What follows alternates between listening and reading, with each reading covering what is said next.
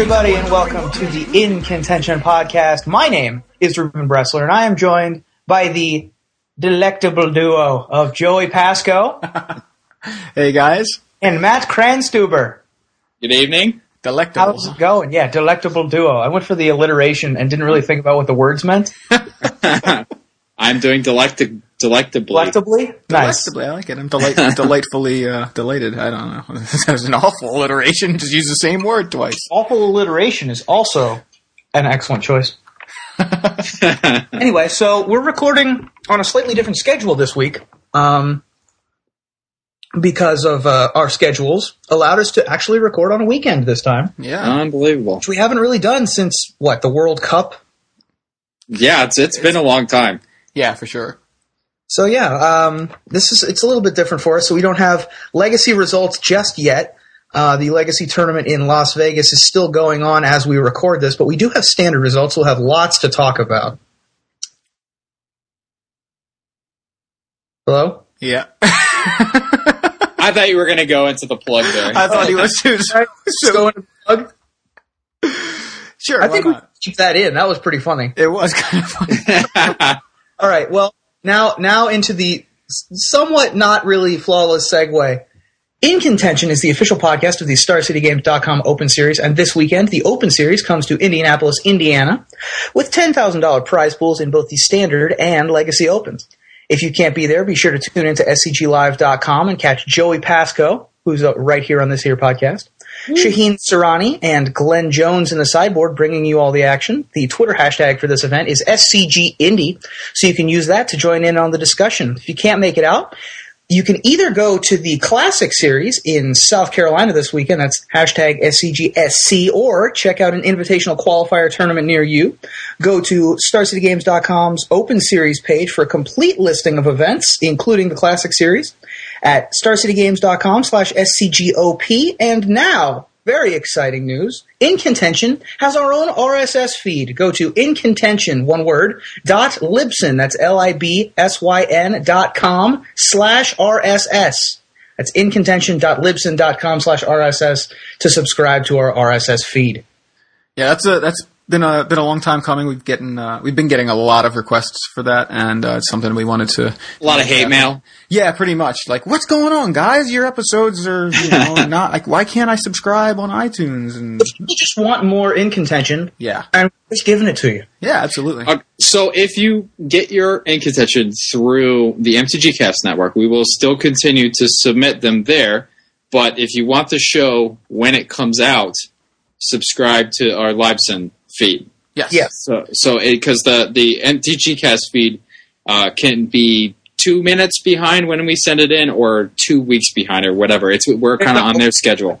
Yeah. to deal with. Um, like we we don't blame them at all, but you know they have a lot more podcasts to deal with than our own personal feed. Exactly. Because Right. we have one podcast to deal with. Exactly. Unless you start putting Joya cubing on there, I don't want to say that you have yeah, to. yeah. Yeah, no, I, I, I am. I actually might get this live scene. No, actually, no. I take that back. Uh, Adam uh, Adam Styborski set up a feed for that, so we're all set on that end. But that's but that's not that's neither here nor there. Let me let me talk some hashtags here because we got some fun stuff to talk about this week. So of course SCG Vegas happened this past weekend, so we got some standard results to talk about. Then we have GP. Yeah, okay. yeah, okay. which is uh, GP Yokohama, which uh, the one of the largest tournaments of all time in the wake of uh, GP Charlotte, which is pretty exciting. And uh, a sub hashtag under that, we're going to talk a little about um, Ishida, a player who recently passed away, and uh, how they memorialized him at that tournament. And uh, then we're going to talk about PTQ Madness, and that's specifically in. Uh, we're going to talk about modern. We're going to talk about some of the decks we've been seeing. We've all been kind of grinding uh, decks here and there and uh, watching the format unfold. So we'll talk a little bit about that. And uh, then there's a couple of small subtopics, Pillargate being among them, which is this Yeah. funny photo bug that's been going around. Define and- funny. Uh, yeah, so it may have made zombies good for a week.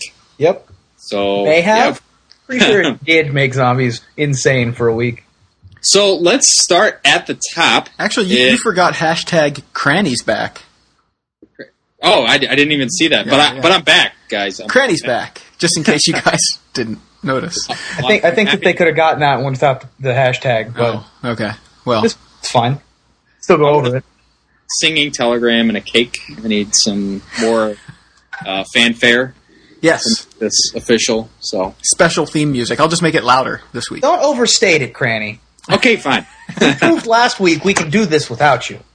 Now I did listen to last week's show, so I, I uh, there there were some some comments that I'm not happy about, and we're, this show we're going to spend uh, talking about where I was not happy with last week's show. So Okay, you guys ready? No. Yeah. yeah, let's set. go.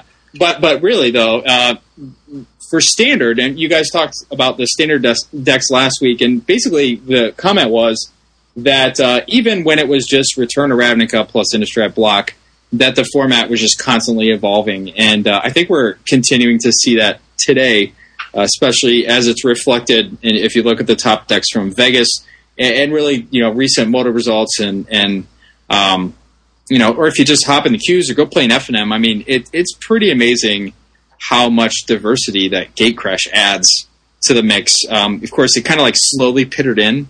I think, uh, you know, Boros Reckoner sort of cast a big shadow over the rest of the set and and made some other otherwise interesting cards not feel so powerful. And uh, and I think we're kind of finally starting to see, you know, uh, some cards like Experiment One quickly becoming a mainstay, not just in standard but also in modern. You know, uh, if you have, and we'll talk more about the red green modern deck that won a PTQ and has been very popular lately. And uh, so yeah, so let's talk about these these top eight lists. And uh, you guys get a, a chance to check these out yet? A little bit, yeah. It looks like uh, blue, white, red flash is uh, kind of making some some waves uh, at the top of the I was just going to say that. Yeah, that we have, boy, five in the top 16, including the winner, three in the top eight. Uh, seems like a lot of people read Jerry Thompson's article. That's what I was going to say. Jerry said something in his article that he felt like you know blue, white, red flash is is the best deck in standard, and I think there was a little bit of uh, a little bit of kind of back and forth on Twitter where I think it was V, wasn't it, that said uh, you know that Jerry's biased or something towards Yeah. that deck, and Jerry says, well, whenever I'm playing that deck, I don't lose, and Right. whenever I'm playing a different deck. That's the deck I keep losing to. Sure. uh, Makes sense. I guess you want to be results oriented. That's fine. Sure, I mean, it- So, I I mean, I, I definitely have some commentary on that because you know, while you know, we'll talk about the variety of this top sixteen. The weirdest part of seeing this top sixteen decks in this tournament is there's no Esper, and to Yeah. me, that's like insane because I think that Esper is ten times the deck the blue white red deck is. Like I expected there to be two to three copies of this deck based on how good it is.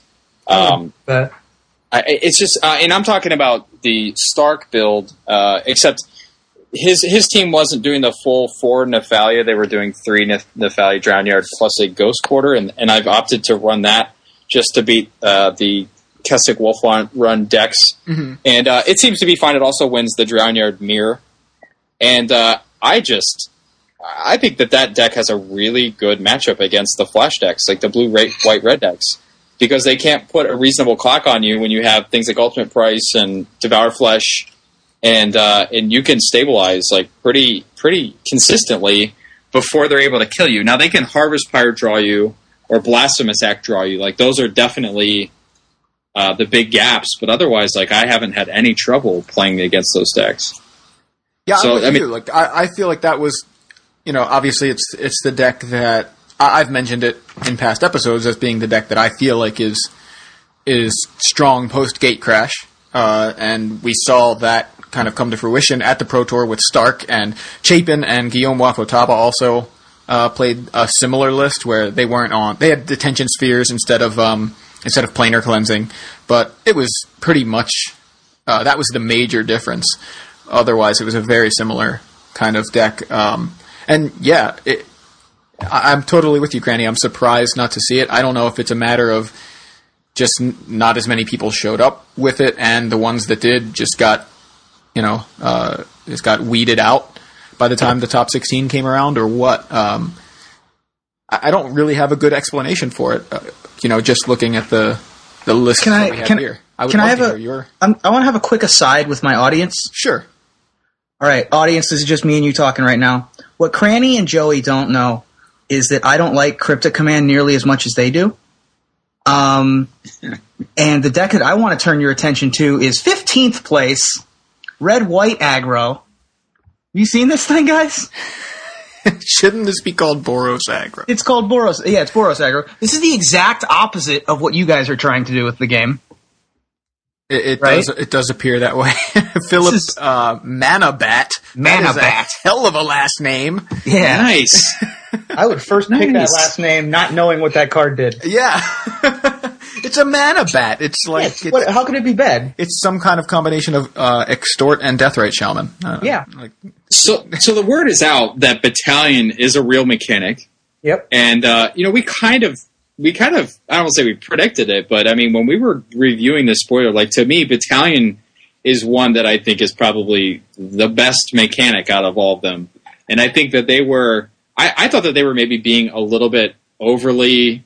Like kind of pushing it over the edge. Like when you look at like Waldrick uh, or whatever, Yeah. is a three two for two mana. Um, with battalion on it like that that, that they were kind of maybe pushing that a little bit too far and i think now we finally see a deck that is a battalion deck so Well- uh, He only has one battalion card in it. no he has, he has Yeah. two boros elite and uh, uh, Oh, he does have Boros Elite. You're right. You're right. And of course a lot of people are playing uh, frontline medic and that card Right, is that's a fair. beating frontline medic is a very good card so Does this so kind of feel like you know somebody was like, "Wow, so Naya Blitz is a thing." I don't want to play green. Right. I'm uh, I'm I'm just gonna build the Boros version because you know it the the it's not not as if people weren't already doing this, but you know you see Lightning Mauler in there. Uh, Mm-hmm. it's, it's just kind of It certainly feels that way. yeah, it's right along those same lines. So I, I'm just going to go through this deck because I'm sure no one knows about this deck. I'm just going to go top to bottom and talk about what's in this list real quick because this is this is pretty cool. So he has four Boros Elite, four Champion of the Parish, three Kessig Malcontents. I'll tell you what Feel that free is. to go look that up. Yeah. Yeah, two- Two in a red for a three-one, and when it enters the battlefield, deal damage to target player equal to the number of humans you control. Uh, then going down the list, Kruin Striker, which um, when another creature leaves the battlefield, it gets plus one, plus one, trample. This guy's actually on my watch list for Cube because he can potentially kind of make himself unblockable with equipment. It's kind of kind of nice. But uh, they have Lightning Mauler, obviously amazing in this kind of deck. Silverblade Paladin, and then the Wojek Halberdiers, I guess is probably how you pronounce that. Yep. The three two battalion that when he attacks, um, he gets first strike, which is nice. And then the, the lands. Then you has the full four bonds of faith. I played Bonds of Faith, uh, the first in, in the blue white aggro human thing right after Return to Ravnica came out, and I was using it mostly because people were not playing Restoration Angels to back up their Thrag Tusks. And this is a good way to deal with Thrag Tusks if people are not playing Restoration Angels. I mean, and if you're playing a list that has four Silverblade Paladin, this Well, sure. You know presents a, a very real clock. Yeah.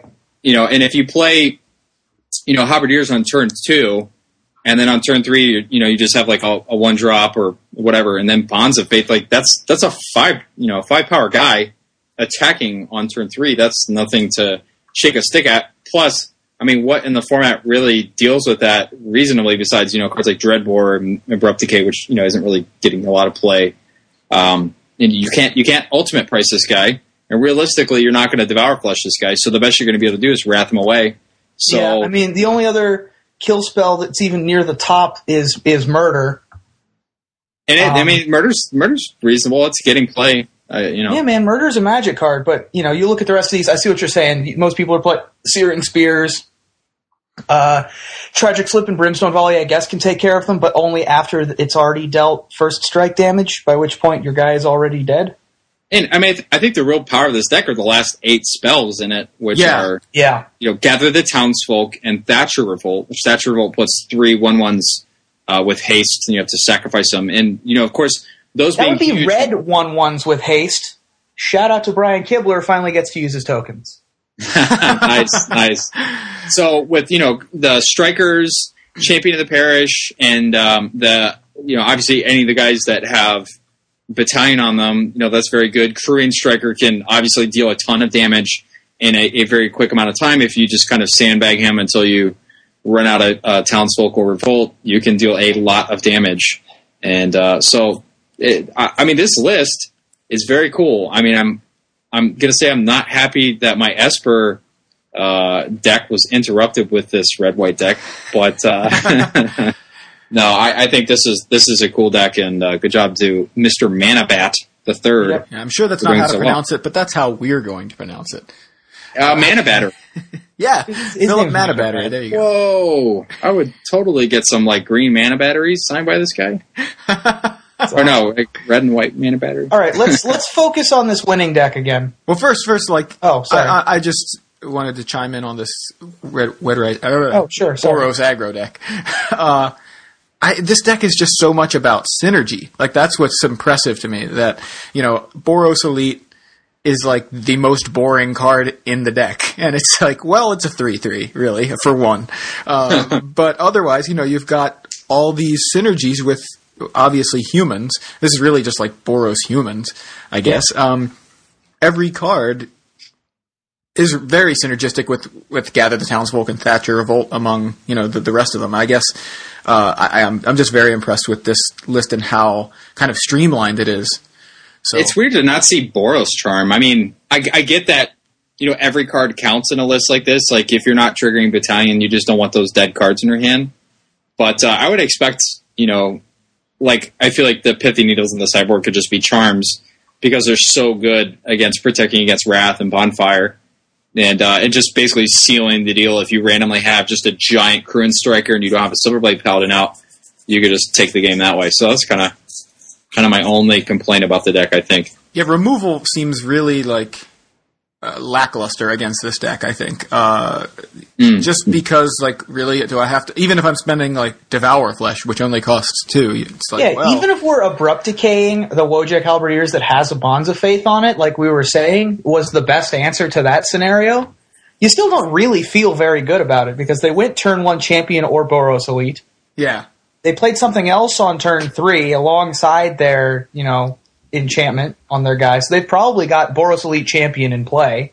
Next turn, they're just going to untap and play either Gather or Thatcher's Revolt and still attack you for a million. Yeah, it's it's like you're going to go even even when you get the X for one, when you're like, all right, turn four Supreme Verdict, they're like, okay, uh, play my fourth land, empty my hand.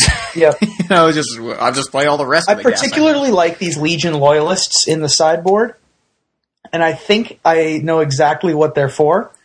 Uh, they are literally they, they don't care about the first strike uh, line. They don't care about the trample line. It's the can't be blocked by creature tokens line. Yeah, right, right. Which is awesome. Yeah, obviously, you know, the aristocrats is a, is a huge deck. Lingering Souls is always going to be a presence in the format until it rotates. So I, that card seems fine. Yeah, Lingering Souls not really seeing play in the Esper control lists that that we have mentioned though. Kind of no. interesting uh, little side note there. You know, it's it's funny. The Esper deck eh, to kind of go back to that. It, the tech at the Pro Tour was to place is it Psychic Surgery, the five mana instant? Oh, Psychic Spiral. Spiral. Yeah. Psychic Spiral. I'm sure Psychic Surgery is a card, but I, Psychic Surgery is a card. I can tell you okay. what it does if you want. I'd like to know what it does. The colorless of a blue enchantment from New Phyrexia. Whenever a player, whenever an opponent shuffles their library, you can look at the top okay. two cards and RFG one of them. It's a rare right. too, yeah. Nice. It's a rare. That is funny. Uh, but Psychic right. Spiral. Psychic yeah. Spiral. So, you know, the tech was that the control decks will play Psychic Spiral to basically blow out the decks that are bringing in Jace um, Memory Adept to, to do the Milk Land and to just win the mirror uh, against the other um, the Felly Drownyard decks, and it's gotten to the point now where I've played against multiple Flash opponents, so red, white, blue Flash, that have that card in the main deck. So that, I, that again, I just wanted to kind of point out that seeing so much red, white, blue Flash means that if you expect this kind of metagame, like I would just definitely be taking Esper because I just think that you're so much better positioned to deal with that that kind of strategy to the point where they're they're like hedging against that. So um, I just uh, I thought that that was kind of funny. I I w- was playing in a in a few events and randomly had like I was kind of on, my, on milling my opponent, and then the end of turn Snapcaster played that when I I was totally not expecting it. I'm like, uh, what game am I in? Did I just lose the match? Right. So they're they're basically uh, so concerned with the Esper matchup that they're pre-sideboarding against. against Yeah, I mean, because think that card does just absolutely nothing against any other deck, right? Because you know, if you're playing against the mirror, like realistically, that's not a good card, um, unless you're in sideboarded games, right? So it's it's only there for Esper. Yeah, I think you're right. So Not in the in the first place deck. I don't see it. I didn't poke around at the other, or I didn't notice it when poking around in the other. no, I didn't. I didn't actually see it in any of the lists uh, that that did well in the tournaments. You know, unless it was in a sideboard. But um, yeah, but uh, to to kind of like you know take us back, talk about sort of the overarching environment that we see unfolding in front of us. You know, the the mix of these decks in the in the top sixteen is is pretty good, and um, I'm actually kind of surprised that we're s- still not seeing a lot of Simic presence.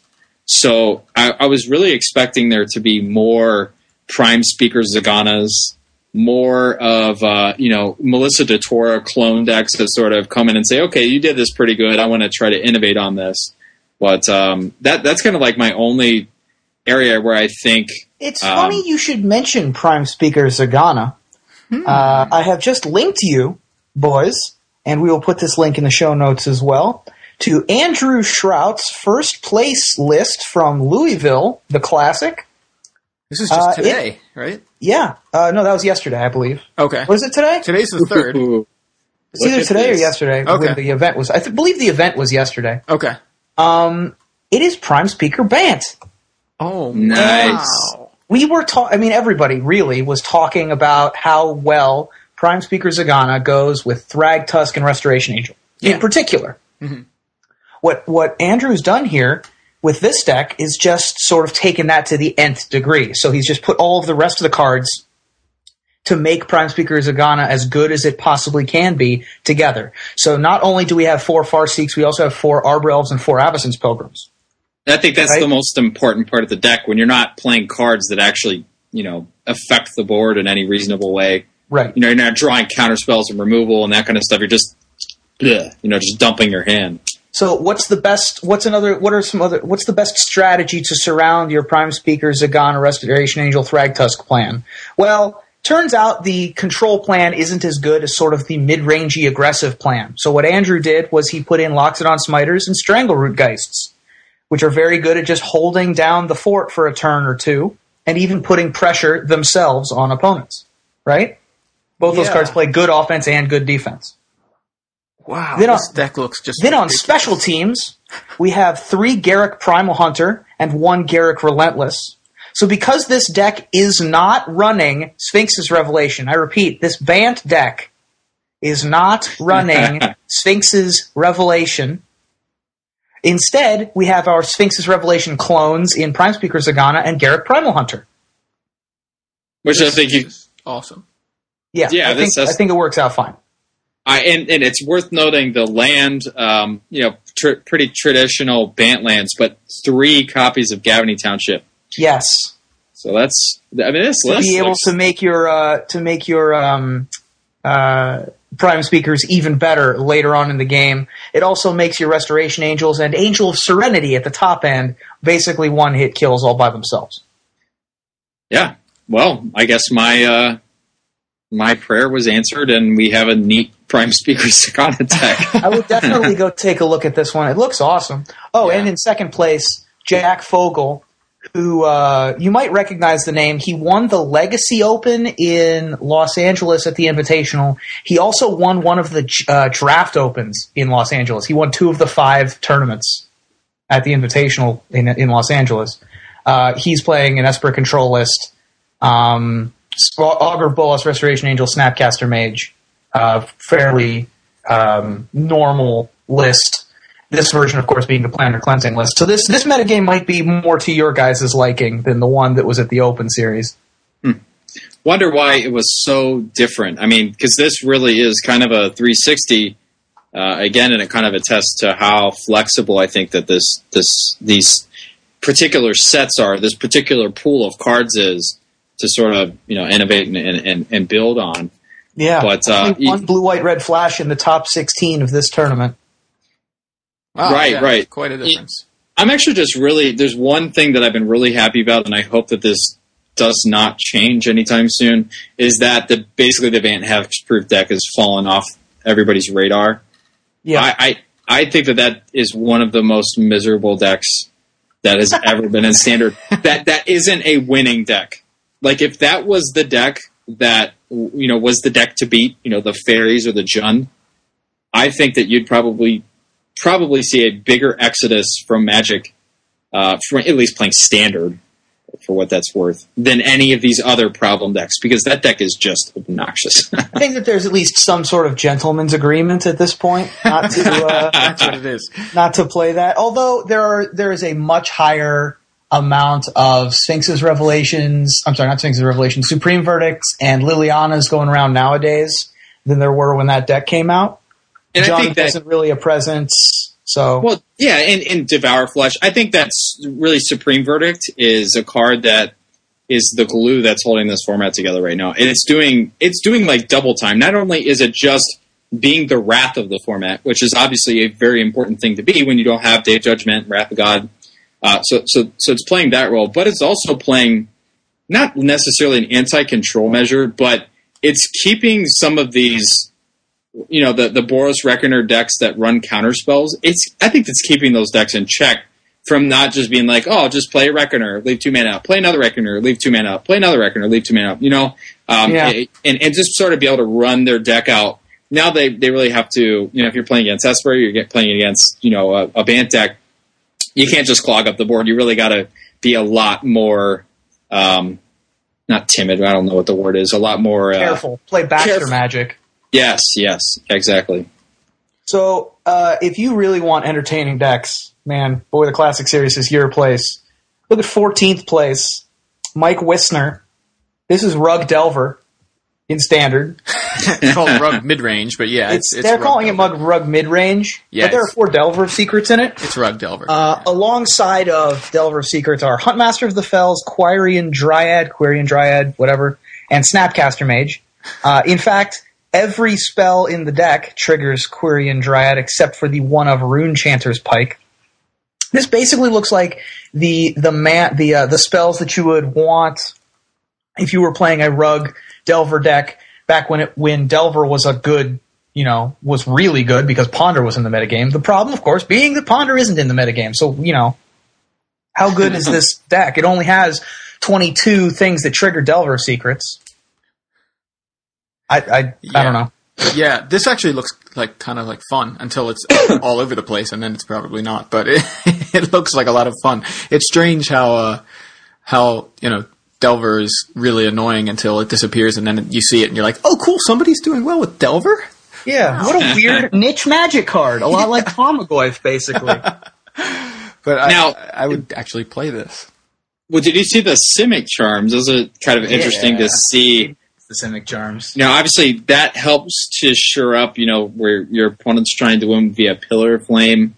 Um, I'm kind of surprised. I think the land count is like way low in this because I, I was really ex- looking in here to expect to see one Kessig Wolf run just to, you know, ha- have something to do if you only have uh, one guy on the board and, and no board presence because a lot of these cards are very just like one and done. Try to try to ride the ride the tempo to the end, but I, I just think that it just you can't do it like you problem. could before.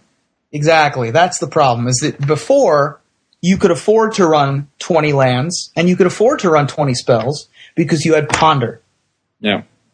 But now you have you can't. It's just I, I I don't know how this deck. I feel like he had to get very very lucky Yeah, this is with all of his Delver flips like all of the time. I could just be not giving him enough credit. Like I literally have seen this deck for about minute now. Okay. So you have three Think Twice, four Thought Scour, twenty-one lands, and you expect to hit four mana for Huntmaster of the Fells reliably. I'm not buying that. Well, see, that's the, that's the thing. You look, you're looking right at Huntmaster. That's the top of the curve. That's the only forecasting cost spell in the deck. Everything else co- seems to cost one or two, except for like a couple of threes. We've got like a counter flux, Uh, is that it? That's it. Flashing back, think twice. Is it? We have three? Well, is it- Cyclonic Rift. Uh, well, mean, Snapcaster Snapcaster Mage Mage is is a four drop. essentially a four drop, right? Sure, yeah, sure. And then if you want to reliably ha- be able to do anything with your your seven charms or your searing spear without basically losing your creature drop for the turn, it's cost four mana. So I mean, it to, to me, um, I, I just fail to see where this deck is better than just playing like you know the red white blue deck, for instance. Which can actually just play, you know, a superior card to Huntmaster, which would just be a Boros Reckoner. I Um, think that I, if I was going to play this deck, the four drop that I would play would be Yeva Nature's Herald to be able to continue to play at instant speed. Yeah, but that's only gonna that's only gonna flash your dryads out because it's only green creatures. Yeah, it's going to flash itself out. I mean, it's a four four. That's fine. I, Keep I your think that counter magic up and then flash in a four four. I mean that It also Davis- doesn't trigger Quirion Dryad, by the way. Sorry. You know, just saying. A little less synergy there. Yeah, that's true. So I think this deck's a little bit greedy. Um, you know, cool that he got 14th place, but uh, I don't think this is where I want to be right now. You know, with the current environment, I think that your creatures are basically just going to get either outclassed by guys that are just going to first strike them, you know, kill them dead, or you're just going to be playing against you know the control decks that just they are very happy to be playing one for one magic because your counter magic isn't going to do anything, and you know you really real, realistically only have one hard counter for Sphinx's Revelations, and that's not a good place to be. Like I think this deck just loses to every Sphinx's Revelation deck, uh, pen or barring you know some sort of nut, you know, turn one Delver, turn two Quirion Dryad, turn three, you know, trigger, trigger, trigger.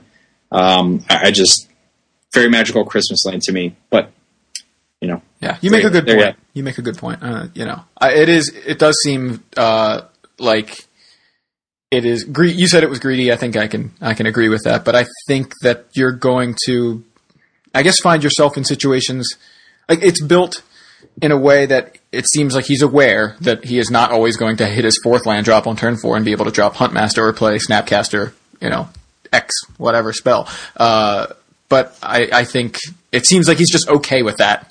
and I, Right. don't, I don't know uh, how consistent it is winning when those situations come up, but it seems like that's something that he he was obviously prepared enough for to, to end up in this you know 14th place at the, the tournament. I think it's a fun looking deck, but I, I I would play it more for fun than to win, sure, sure. or maybe as an experiment to see how greedy it is. experiment. Speaking of experiments, so experiment one, I think that this card is becoming probably my favorite creature in uh, in standard. Yeah, It is it is such an awesome creature. you playing Um, it in your Esper list? No, I'm not. I'm not. Uh, I'm getting my face bashed by it quite a bit. You know, you of course, regenerated it yet? I've seen it regenerate against me a lot when I cast Supreme Verdicts, and you know, my opponent's very resilient. Now, the reason that they're so resilient, and the reason why I think uh, the kinds of decks that I think it's best in right now, I don't really care about the red green brews, the uh, the Frolic Naya decks. I think those decks are just not that great right now. But uh, you kind of see these green black uh, Jund based aggro decks that have cards like Dreg Mangler, Lotleth Troll, Strangleroot guys. They're extremely resilient to Wrath of God effects and Bonfire effects. And like Dreg Mangler is just that guy is a monster. So you can you can power up your Lotleth Trolls, and you know if you're running like Elves or Deathrite Shamans or anything like that, they become you know, it's kind of an innocuous card. You don't really think about it. Oh, okay, take three, you know, Searing Spear that. And then, you know, turn seven, turn eight, you know, all of a sudden you're facing down a, a four or five Deathrite Shaman. Like, oh, that card's, that card was in there. I didn't realize that. So Yeah, I, I think, I think that, you're talking about the second place list from uh, from the most recent Open. That would be Evan Boritas. yeah, it's very, very similar to Lucas, um, uh, I, now I don't know his his last name from the Pro Tour. He was on John Jundagger. He's one of the only undefeated standard players, and um, so so I, I don't know if this list is is modeled off of that or not, but definitely I think this is a, a great place to be right now. So uh, Ruben, you want to rifle through the stats on that deck? Yeah, well, um, I think that one of the more impressive creatures from Gatecrash, personally, is Burning Tree Emissary, Yep. and and that matches up well with your top pick for creature. uh, Experiment One, um, which are probably the second and third most powerful creatures after Boros Reckoner. Honestly, so far at least from uh, from the most recent set. This set this uh, this deck has 31 creatures. Uh, Burning Tree Emissary, some Dreg Manglers, Experiment 1, Falkenrath Aristocrat, Flint Hoof Boar, 4 Ghor-Clan Rampage, which doesn't really count as a creature, but typically is a spell. Sure. Two Hell Yeah, Riders, uh, three Mog Flunkies, and three Rakdos Cackler. Yeah. Alongside two Abrupt Decay, two Searing Spear, three Dreadbore. Have you guys played against many Ghor-Clan Rampagers yet? No, Uh, I'm That kind of terrified. That card, I saw. Okay, so I was at a modern PTQ. We'll we'll get into that in a minute. But uh, I saw a lot of people die to Gore Clan Rampager this weekend. Not shocked. Pretty yeah, good. I mean, I was so unimpressed with Blood Rush as a as a you know keyword until I think we saw this card, and it's obviously the uh, The flagship the card of flagship. the- yeah, that's the, the flagship Blood Rush card. But I mean, it's four four trample for four, and maybe you just uh, use it as a pump spell. So yeah, I think I think you called it. It's not really a creature, but it can be when you need it to be. Right. I love it. And I like the reason I like this deck. I just think this. If you're looking for an experiment, you know, Jund deck or whatever, I think this one's really well designed, really well balanced. It, you know, it's got a good mix of lands. It's also running basic lands. You know, Ghost Quarter is a real thing that you're going to have to play against. Its top end stops at Falkenrath Aristocrat, so it's you know it's playing a lot of you know mana hungry type card. Oh, I guess Hellrider as well, mana hungry cards. But it doesn't kind of go over the top to try to just cram a bunch of stuff in to just get lucky on a Burning Tree Emissary draw. So I think that this is just really well balanced. Um, a good place to, to really be, I think, in this format. Not to mention, it's playing all of the cards that I just think are, you know, the cards that I love, and it's playing a card that is very near and dear to my heart, which is Mog Flunkies, which I played, you know, ten years ago, maybe even more than that. Um, I think it was more I- than that. I think it was because when I I started playing Magic when I was 12, about three weeks after Exodus came out, and that's the last time Mog Flunkies was legal, right?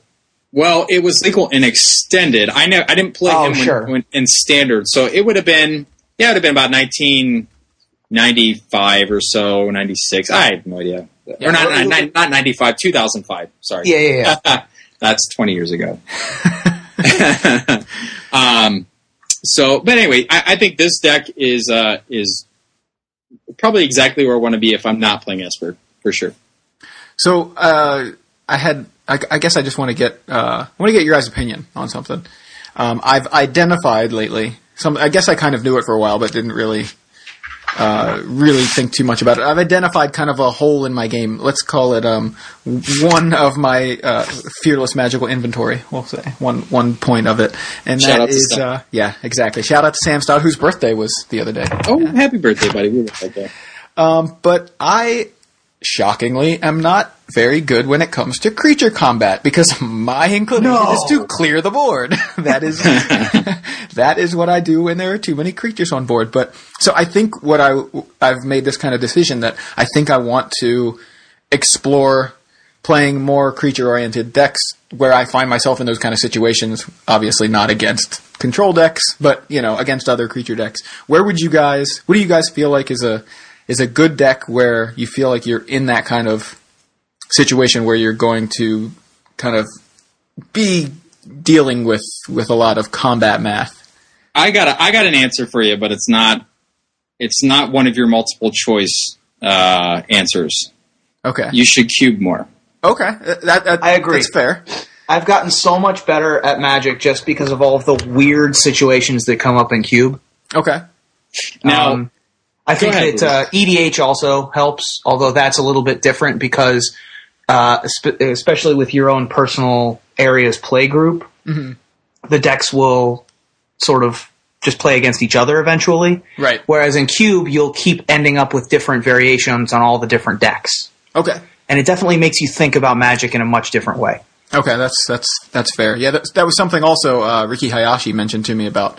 You know, it, it, well, I didn't ask him this question, but we kind of had a quick discussion where he said, uh, you know, limited made him much better at. yeah, yeah, combat. but that's basically you know entwined response there. I, I think Yeah. that limited is a, is a good route.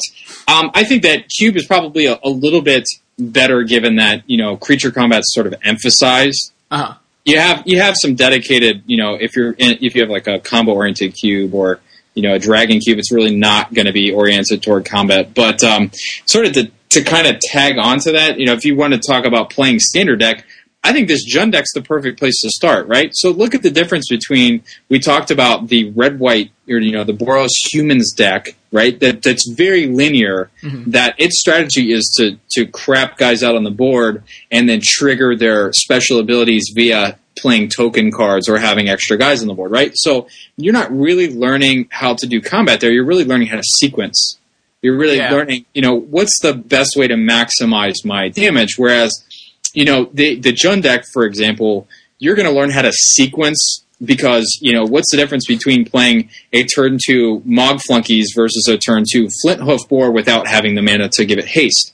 You know, what's the difference between leading on a Falkenrath Aristocrat or a Hellrider?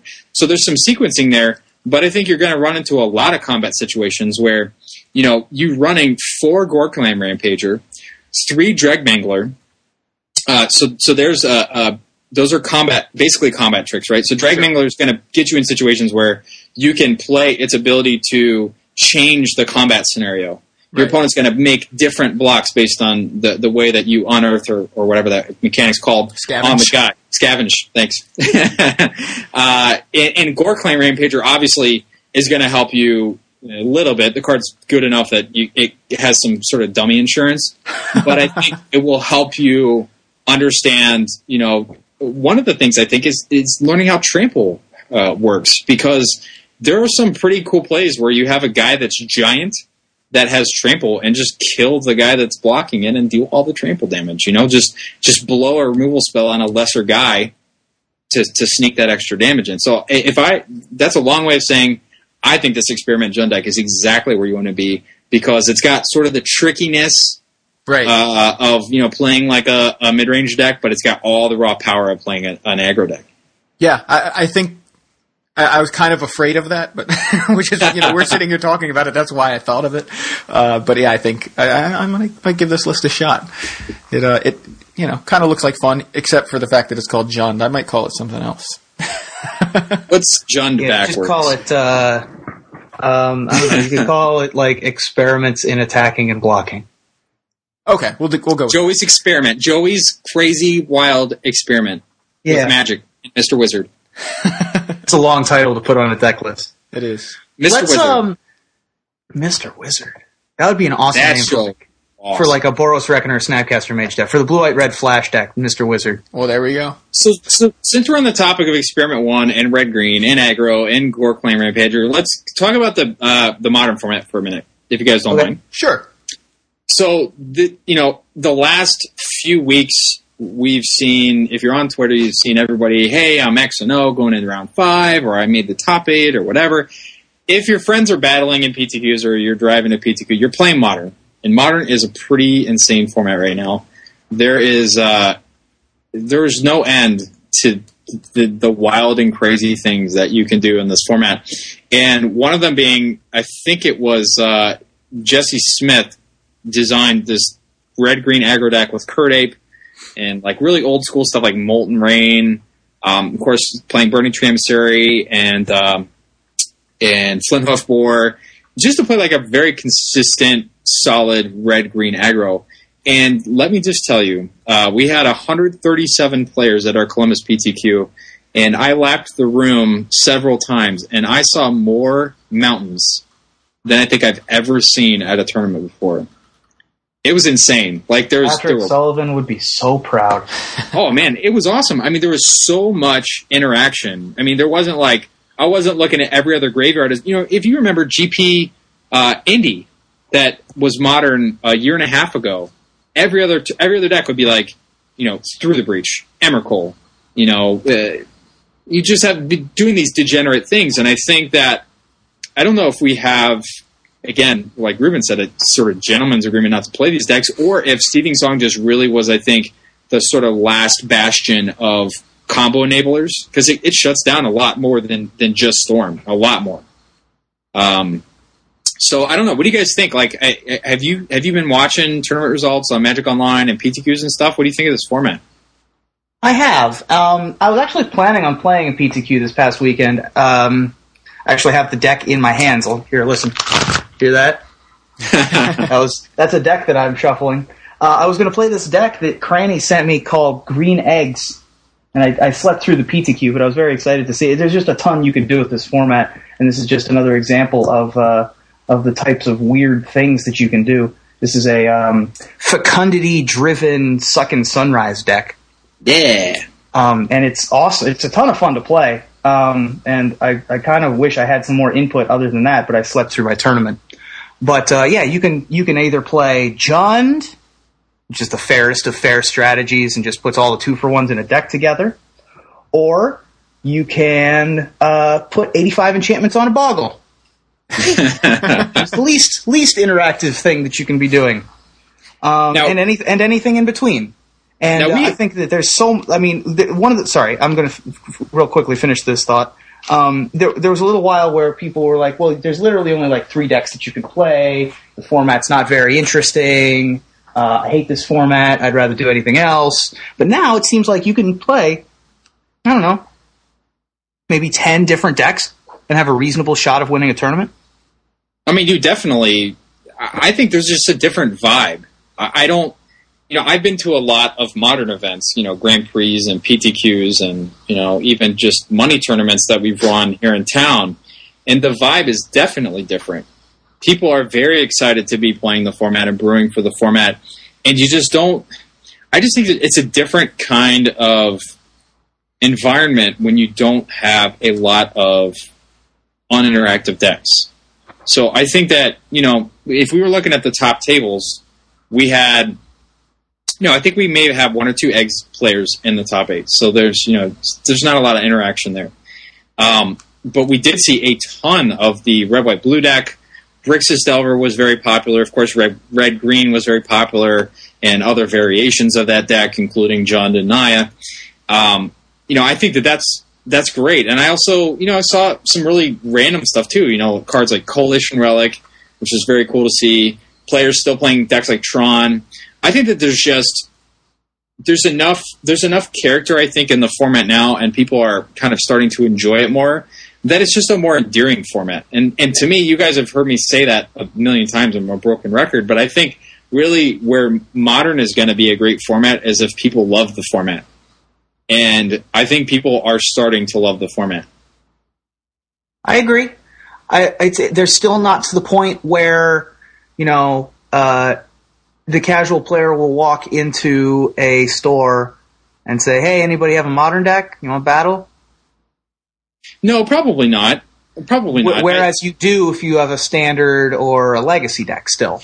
well, legacy, and you know, it's funny. So I and and I was at the PTQ in the capacity of being a vendor there, and uh, so I was talking with uh, Troll and Toad was there, Empire Games, and Ultra Reality Games, and I won't say who specifically I was talking about because I don't know if they want their opinion known, but you know, we had a long discussion about the you know the long term viability of formats like Legacy and, and even EDH, and really you know how important modern was as a format to kind of come in and and fill that role. And I think you know even now you know your your comment about have, having Legacy be a pickup format, I think that's kind of starting to go the way of the dinosaur. I you know a year and a half ago it would be a weird thing to walk into my local shop and ask, hey, does anybody have Legacy? Let's let's bash um, and have you know and, and, and have the room echo. And now I, I would be very surprised if I could find a legacy game in town.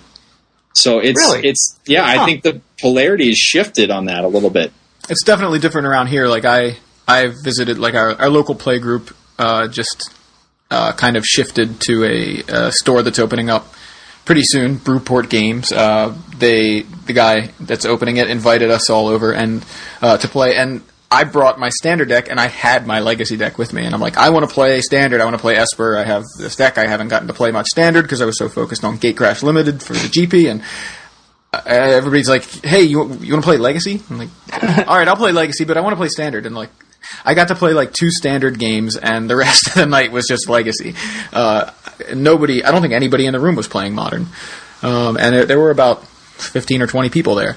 Um, yeah, it's in a weird spot, modern right now, and so is Legacy. I mean, we're in this, and it's some some of Wizards doing um, that they want to really push this format, and you know, there are only so many games of Magic that can be played at at any one time, and they would prefer more of them be modern and less of them be Legacy. I think is how I how I feel, and then and some players are like, all right, we're on board, and some players are like, no, not really on board with this and I- I, I, still don't know which way it's going to tilt.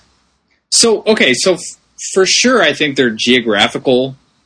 You know, th- there's going to be some geographies that have you know 200 people show up to a vintage event. So you know, obviously, if I go to, to a Columbus shop or a Roanoke shop or a Silver Springs or Joey, I don't even know what city you're. Are you Baltimore? Yeah.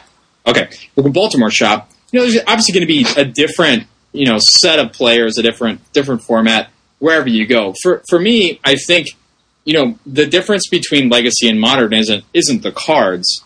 It's about the support for the format, right? So modern's a PTQ format, and it needs to discard those shackles because that's those are the shackles that Extended had. Extended was it's a PTQ format. And so you were only brewing for extended if you had to play PTQ. And the same thing goes for block. It's like, oh, you know, why why would I ever test block? Because there's not block FNMs.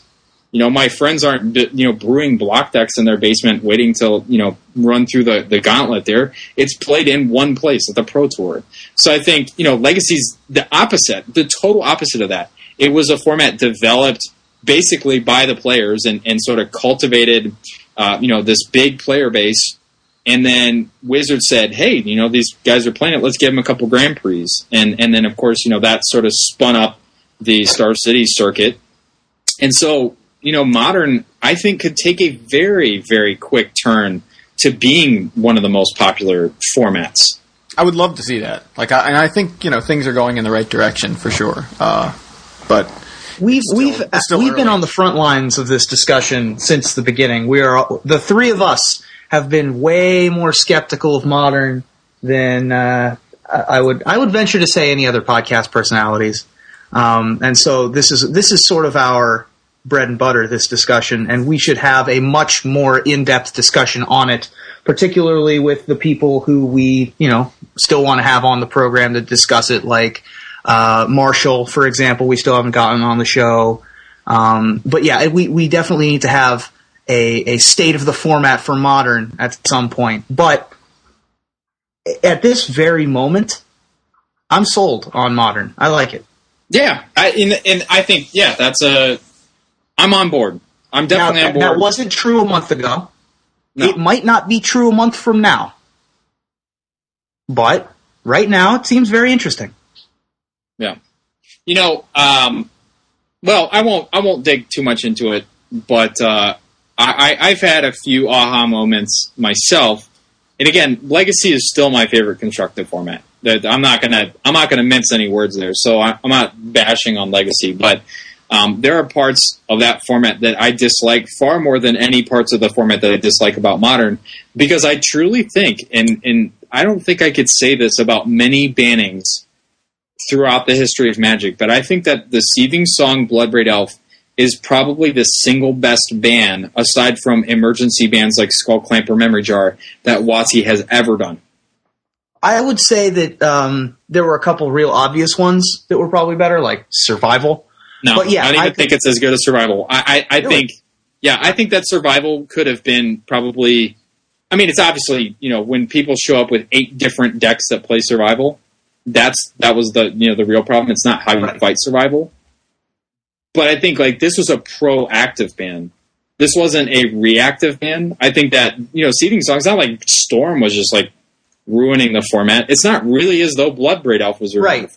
I, I heard a quote from Glenn Jones that I think fits perfectly, which is Wizards doesn't want you to be unable to play Storm. They want you to not want to play Storm. I like that. I like that. Which I think is I think that's fair. And you know, it's fair as a prediction of what Wizards was thinking. I think it's fair if that's what they were thinking, then that's a completely fair thing to think because Storm is a miserable thing to have to deal with, especially if you're a new player. Honestly, when they announced the format, I was really surprised they didn't just ban Empty the Warrens, ban Grape Shot, and just be done with it. And And just say- ignite memories. Woo! yeah, just say we're never we're not going to allow Storm in. Like no matter how much you want to try to enable it, we're not going to let it do it. Same thing with Emrakul. Like I I was just really surprised to to to see those stay in the format, but you know I guess stranger things have happened. But still want ignite, I still want ignite memories in the Moto Cube. If we're, still, if we're going to keep going with Storm in the cube, that card should be in the Moto Cube. And I'm thought. fine with that. but to close out the modern discussion, um, I am going to stream the the wild deck. I'm actually a little disappointed. Um, I had like four people that were on board with playing it, and it just turned out that not everybody was able to to get to the PTQ or, or play the deck. But I'm going to stream this really silly mm, eggs deck that I that I built up with uh, Second Sunrise and and Fnatic and Lotus Cobra, Witness and Fecundity. I'll do it like you know later this week. So uh, you Yeah, it looked awesome. Yeah. But it's I really just- fun to, to fishbowl, and it's obviously got some some gaps. once I figured uh, out what the hell was going on, That's you It's and you okay. and everybody else. I had it. I had it sleeved up and was like pra- playtesting with it a little bit and like trying to gold, trying to goldfish, and just like had like every once in a while I would get like a turn three, you know, just completely go nuts, and then sometimes I would be like, all right, I have the perfectly sculpted turn five, except for I'm missing one piece, and then die to myself. It was funny. So Friday night we're all built, you know, building decks and kind of getting everybody ready, um, you know, for the PTQ. And um, John Johnson was kind of fishbowling it, and I, like he, you know, he's fishbowling it fine, but I would say, you know, let, let me show you. And it felt almost like showing somebody how to do a puzzle, like a puzzle box. Mm-hmm. like here, here, they go. No, the loop goes here, and and then the thing goes around the thing, and um, but uh, yeah, it, the other deck. I actually just want to comment very quickly. The the deck, it's I think it's modeled basically off of the bounce lane deck from Ravnica era standard with Summer Bloom. Um, my buddy Riley played that deck this weekend, and it was super fun. Like it plays just some of the most wild cards I've ever seen. But it's it's basically an amulet of vigor bounce land primal. Yeah, I've seen that one. and it's just it's just so fun. And that's the fact that that deck could be at like the X and O table at round five or whatever. It, it that's awesome. That's great to me because that that kind of that kind of deck could never work at, at a legacy table. Uh, in my in my opinion, I just you know just wasteland just doesn't allow that deck to exist. Right. So anyway, let's uh let's transition over and talk about Yokohama. I don't know, uh, Joe. You got the Yokohama um, I do. schedule here pulled up. I do. So uh, the Grand Prix Yokohama did happen this weekend. It was a Grand Prix. Yeah, okay. Just because Yeah, okay. the hashtag definitely. What was it? Was it LSV that said it looks like the hashtag GPYOK? He's I think I think he did say that. Yeah. as uh, GP. Yeah, okay. Uh, it was Yeah, a it was another uh, Gatecrash Limited tournament, just like Charlotte, and like Charlotte had uh, quite a number of players show up. Two thousand two hundred ninety seven players showed up to play uh, play Gatecrash Sealed and Draft. Yeah. So Charlotte was not a fluke. No, I mean it was. Still, I don't think anybody really- record, but It does still have the record. We were sweating it for a minute there, but uh, not really sweating it. We, I mean, the the more players that show up to all events is better for everybody. exactly. But uh, I think that, um, especially for a, a Japanese event, which you know is it- it's tougher to get to Japan for a, for a lot more people, and so it was. Uh, it's also nice to see that that's second place because the next time there is a major limited event in Europe, oh my gosh. it's just going to be ridiculous, right? Like if, if Verona was were Gatecrash, I think it's standard, so it's not going to happen at Verona. But um, if it were, it'd be just be uh, ridiculous. And so I think that um, that it's just obviously just great for Magic, and we talked a lot about it last week, and I'm glad to see that that everyone's on the same page, thinking, you know, Charlotte wasn't a fluke. This is this is reality now. Yeah. So the the event uh, was taken down by Masaya Kitayama, who uh, again bested 2,296 other players uh, in uh, in Yokohama. Um, one of the things about this particular event that we kind of wanted to highlight, uh, and as as Cranny kind of mentioned in the hashtags earlier on, um, about I guess a month or two ago, I don't know exactly when it was, but uh, we we heard uh, there, was news out there that uh, one of the kind of bigger names, uh, Japanese names in the Magic community, passed away. Uh, Itaru Ishida. Um, I still I don't know the circumstances surrounding this. I don't think it's actually been made public, but they uh, they did some sort of kind of tribute to Ishida in Yokohama, and um, there's an, a little article. It's called "I Still Have a Deck to Build," and you guys, uh, we, we will link it in the show notes. You definitely need to read this. Um, Yeah, watch kind of- it. Watch it when you're allowed to be a little bit misty, Yeah, or read it. You mean? or read it. Yeah, that's what I meant. Sorry. Uh, but just just as kind of the major highlight of it was just that uh, apparently, according to his father, his actual last words were, "I still have a deck to build." Yeah, which is just amazing. Yeah, I don't. It's just I don't even know how, how to process that exactly. You know, when someone's final words are related to this game that we play, you know, and uh, kind of kind of crazy. So uh, we, we we're not going to dig deep into that. We'll let you guys go ahead and uh, read that on your own. But we will. And certainly, I, I mean, we. I don't think any of us have had personal experiences with Ishida. No. Um, we've even only had limited experiences with the people who most affe- who were most affected by Ishida. I've only met Kenji a couple of times. right. Um, I've I met Shuhei a while ago. I had extended interaction with him at Charlotte because I was doing coverage on one of his matches, and he had some questions about where things were in the event hall. And you know, I don't I don't have real um, exposure to the players that are old school pros to the or old school pros today. You know what I mean? Like he was like the er Japanese pro. And so, you know, I, I, I've I've definitely ever since hearing the story about how important this guy was, um, I've been trying to do some more research, and uh, yeah, you should definitely go check out BDM's article that he wrote a couple months ago, um, and, and certainly go read this feature that they put in the Yokohama um, uh, tournament coverage. It's it's pretty. Um, it's it's punch you in the chest journalism. It, it's impactful. I feel like that's the Yeah, yeah, yeah. the word that hits me. Yeah. So It's like yeah, you know how the movie Crash wasn't really happy or sad. It just made you feel like something hit you with a freight train. yeah. That's, that's how that's how it feels.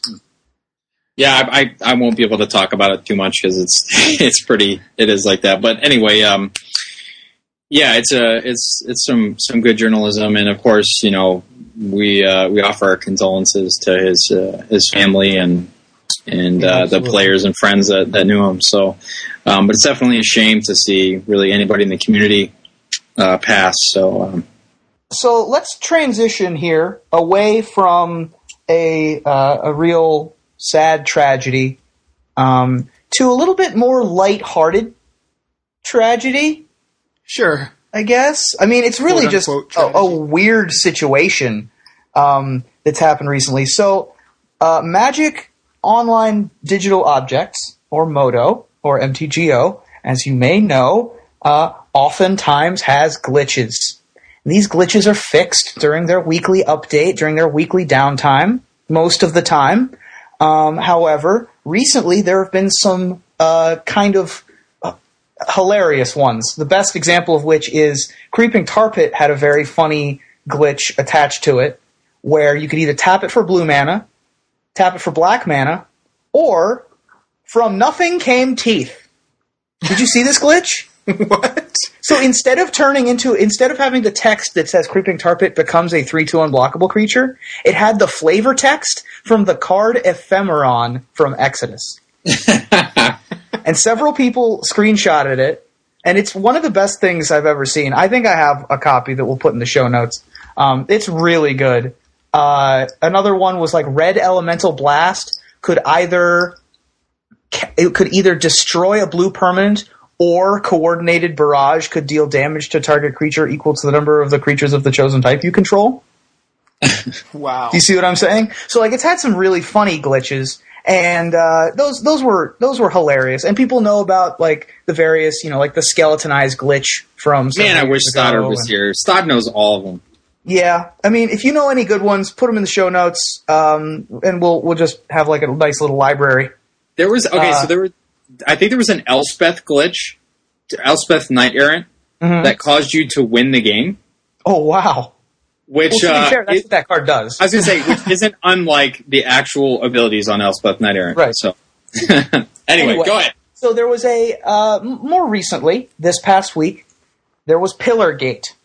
Pillargate refers to a glitch in which Pillar of Flame became Shock. The creature was not removed from the game if it went to the graveyard by Pillar of Flame. Uh, it was noticed, and the Wizards of the Coast people or the the Magic Online people said, unfortunately, there's nothing that we can do about it right now. Um, and we will fix it at the next update. And everyone was, most people were like, okay, sounds good. Then some astute observers were like, yeah, but the MOCS is this week. and everyone, everyone got together and was like, well, I, I'm sorry, but we can't update it. There's no emergency update that we can do. And so, for one tournament only, basically, we had a fake format where it was Gatecrash Standard, where Pillar of Flame didn't exist. It was shocking, right? it was shock. Um, so yeah, um, and players, many more players than were would reasonably be expected to play zombies, the deck most helped by this glitch, played zombies, including one, I believe, that made it all the way to the finals. I'm not sure if he won. Yeah, I thought it was zombies versus zombies in the finals. That's- Was it? I thought I heard that. Oh dear. so what's the uh, fallout from this going to be? I, I quickly wanted to read the response that Worth Wolpert, who is you know way up there, he, he in Magic Online, like you know the the uh, Grand Emperor of Magic Grand Online. Manager. Well, yeah, something like that of Magic Online. Uh, he he tweeted about it. Obviously, uh, this is a big topic for him. Um, he says this is just last night. Um, we are obviously aware of the Pillar of Flame bug as we tried to communicate to all before the MOCS Mox tournament today. There were lots of reasons we couldn't fix it before the tournament despite our best intentions, mostly to do with the stability of upcoming builds. Uh, the fix will be shipped during the downtime on Wednesday this coming week, and my apologies for a clearly not optimal experience. The short version is, it was my call, so direct your displeasure my way if you feel the need. I had no great option and had to make the best decision for the overall health of the product and our players. Understandable if you disagree, but there you have it. And then he also quickly uh, mentioned that there are technical reasons things like rollbacks are not feasible. Uh, I also considered postponing, but decided against due to considerations for people who had adjusted Oh. their plans. Hey, So, I'm just gonna. I'm I'm usually like just 100 percent pro Wizards, but uh, that is just the biggest load of garbage I've ever heard. I mean, I I don't do a lot of of work in the software development world, but I've got a pretty good understanding of it. And if you don't have those contingencies like rollbacks, test environments, code changes, change control in place to be able to stop a single solitary rules change bug from going into production for an important tournament. Uh, I guess that explains why the new client is crap, why all the, the migrations to the new clients have been bad, why there haven't been changes implemented from V2 to V3 to V4 that should have been done years ago. Uh, I guess it just explains all that. So I guess I shouldn't be at all surprised. It's just it's just completely unacceptable, and I, I hate to be just a curmudgeon, but if you play Magic Online, it is a 100% great experience if uh, if you if it does everything that you want it to do. But if it doesn't do what you want it to do, it doesn't do it. I mean, there's no there's no like request uh, uh, request a feature. It just doesn't do it. And um, I I think that they've got good team members. I think that with the hiring of Worth Wolpert a few years ago, and uh, of course, you know, guys like Ryan Spain joining the team, and they have some good analysts and, and some good programmers. I think they're kind of starting to realize that, that MTGO is a very important intellectual property for uh, Wizards of the Coast. But this is just ridiculous, and uh, it, re- it reflects very poorly, especially in guys that actually just know about development. Just like, uh, yeah, I'm not buying it. I'm just not buying it. So I just think that's not a good enough explanation. I think you need to even dig deeper, explain the impact. Like, why is it that changing one card uh, isn't feasible? It, you know, but anyway, right, that's that's my thoughts. I just Yeah, Not just not acceptable to you. not not not acceptable.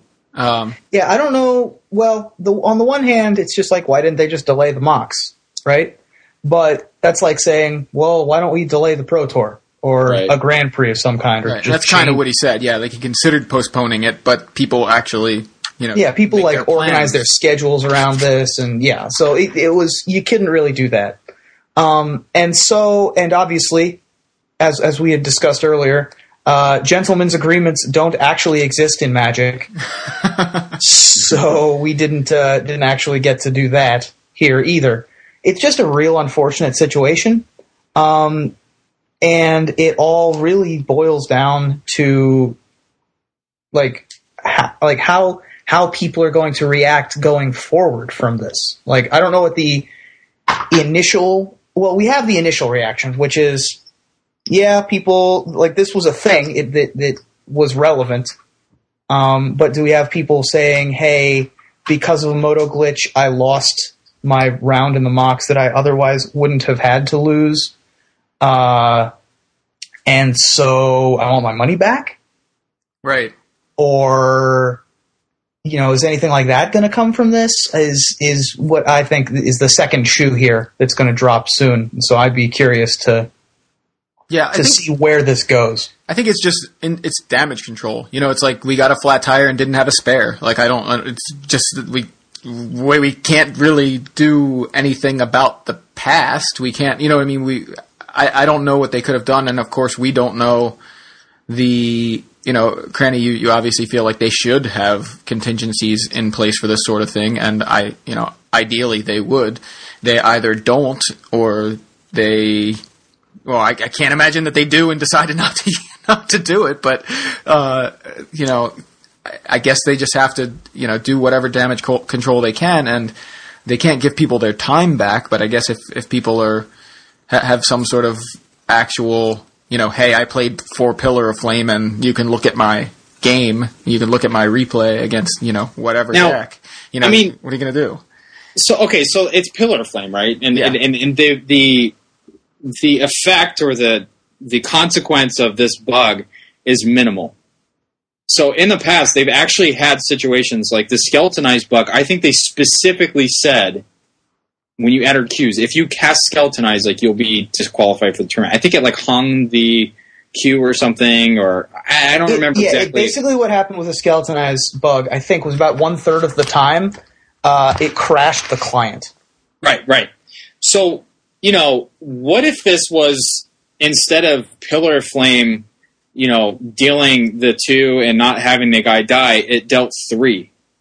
right You know, something that's not like win the game worthy, but you know, that's clearly not right. So, you're, if you're telling me that you can't program the the trigger or the replacement effect, whatever the heck that you know clause is on that card, then you're telling me you couldn't change the number two to the number three, basically, right? Is that is that the impact, or are we talking about you know a basically just inefficient system? Because if we have to reprogram any part of a uh, of one card, we have to reprogram an entire subset of rules or something to go along with that card.